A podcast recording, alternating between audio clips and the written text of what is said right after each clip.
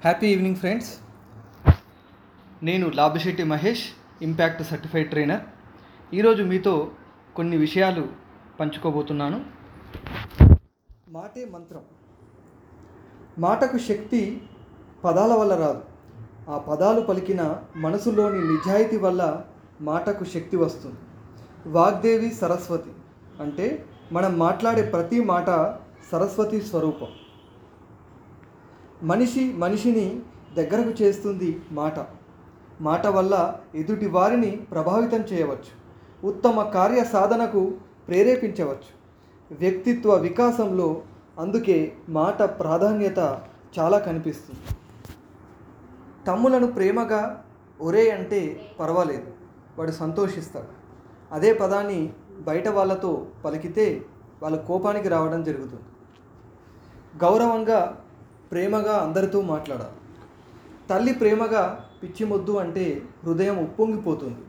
బయటవాడంటే ఒళ్ళు మండుతుంది. మొక్కుబడిగా యాంత్రికంగా పలికే పదాలకు శక్తి ఉండదు. ఆ పదాల వెనుక ఉండే వ్యక్తిత్వం ఆ పదాలకు శక్తినిస్తుంది. మాట ఒక ఆయుధం వంటిది. విచక్షణతో వాడకపోతే అనవసరమైన కష్టాలను దారితీస్తుంది. విచక్షణతో మాట్లాడడం చాలా అవసరమైనటువంటి అంశం. పబ్లిక్ స్పీకింగ్లో ఈ మాటలకు చాలా ప్రాధాన్యత ఉంటుంది. శ్రోతలు మనలో ఒకడు మనతో మాట్లాడుతున్నాడు అనే విధంగా మనం వేదికపై మాట్లాడాలి.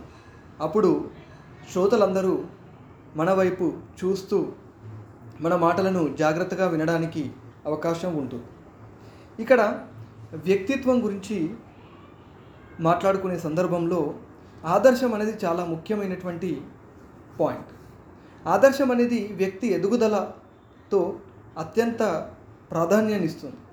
బాల్యం నుండి వ్యక్తి జ్ఞానాన్ని గ్రహించడంలో అనుకరణ పరిశీలన ప్రధాన పాత్ర వహిస్తాయి.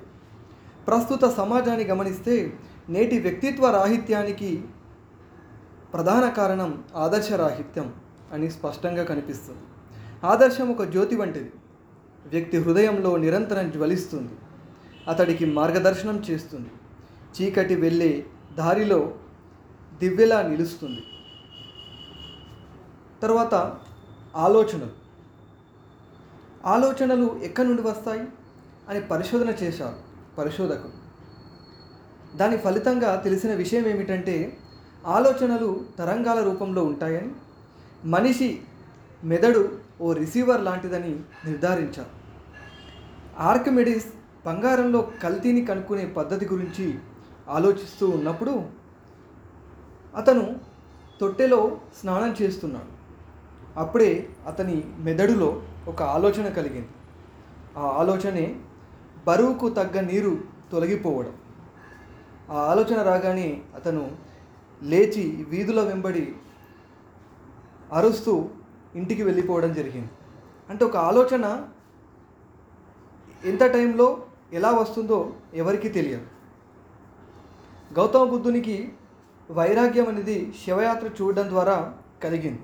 అంటే ప్రతిరోజు చూసి ఉండవచ్చు కానీ ఆ చూసే సమయంలో అతనికి గల మానసిక సంసిద్ధను బట్టి ఆ ఆలోచన రావడం జరిగింది. కాబట్టి అందరికీ ఆలోచనలు వస్తుంటాయి స్పందించే విషయాన్ని బట్టి ఒక ఆలోచన రావడం జరుగుతుంది. ఆలోచనలు నియంత్రించడం అనేది వ్యక్తిత్వ వికాసంలో అత్యంత ప్రాధాన్యమైనటువంటి విషయం. దానిని యోగా ధ్యానం ద్వారా నేర్చుకుంటాం. తర్వాత అత్యంత ముఖ్యమైనటువంటి విషయం ధనం. నిరుత్సాహం చెందకుండా ఉండటం ఐశ్వర్యానికి మూలం. లాభానికి శుభానికి అదే ఆధారం. నిరుత్సాహం చెందనివాడు గొప్పవాడవుతాడు. రాబోయేదానికి ఇప్పుడే ప్రతిక్రియ చేసేవాడిని ఏమరపాటు లేనివాడిని కోప స్వభావం లేనివాడిని ప్రారంభించిన పనిలో స్థిరంగా ఉండేవాడిని లక్ష్మి స్వయంగా వరిస్తుంది. ప్రతి వ్యాపారానికి ప్రతి వ్యాపారస్తునికి ఇది శ్రీరామ రక్ష వంటిది. మార్పు పవనాలు విచే దిశను బట్టి పసికట్టి వ్యాపార దిశను మార్చడం ఉత్తమ వ్యాపారి లక్షణం. మంచివాడిని శాంతపరుడిని ఎక్కువ శౌర్యం ప్రదర్శించేవాడిని ఎక్కువ వ్రతాలు నియమాలు ఆచరించేవాడిని తెలివైన వాడినన్న గర్వం చూపేవాడిని లక్ష్మి దగ్గరకు రాదు. భోజనం చేస్తే ఇంద్రియాలు పనిచేసినట్లు ధనం ఉంటేనే అన్ని పనులు అవుతాయి. కాబట్టి ధనం అన్నిటికీ ఉపయోగించే సాధనం. ధనం లేనివాడు ఏ పని చేయలేడు. కానీ ఈ ధనాన్ని జాగ్రత్తగా సంపాదించాలి. అతి సర్వత్రా వర్జయత్ అంటారు అంటే అతిగా ఏది చేసినా కూడా అది కీడు చేస్తుంది. ధనం మనలో మంచితనం ఉన్నట్లయితే దాన్ని రెట్టింపు చేస్తుంది. అదే ధనం చెడు గుణాలు ఉన్నట్లయితే చెడు గుణాలని రెట్టింపు చేస్తుంది. కాబట్టి మంచి చెడుల పని కేవలం డబ్బుది కాదు మన లోపల ఉన్న గుణాలని బట్టి ఉంటుంది. నారాయణుడు ధనాన్ని నియంత్రిస్తాడు. ధనం నారాయణుడిపై ఎటువంటి ప్రభావాన్ని చూపదు. అందుకే లక్ష్మీదేవి నారాయణుని కాలు ఒత్తుతూ ఉంటుంది. అంటే ధనాన్ని అదుపులో పెట్టేవాడు దైవంతో సమానుడు అని అర్థం. వాడే బల ధనవంతుడు వాడే గుణవంతుడు వాడే బలవంతుడు భగవంతుడు.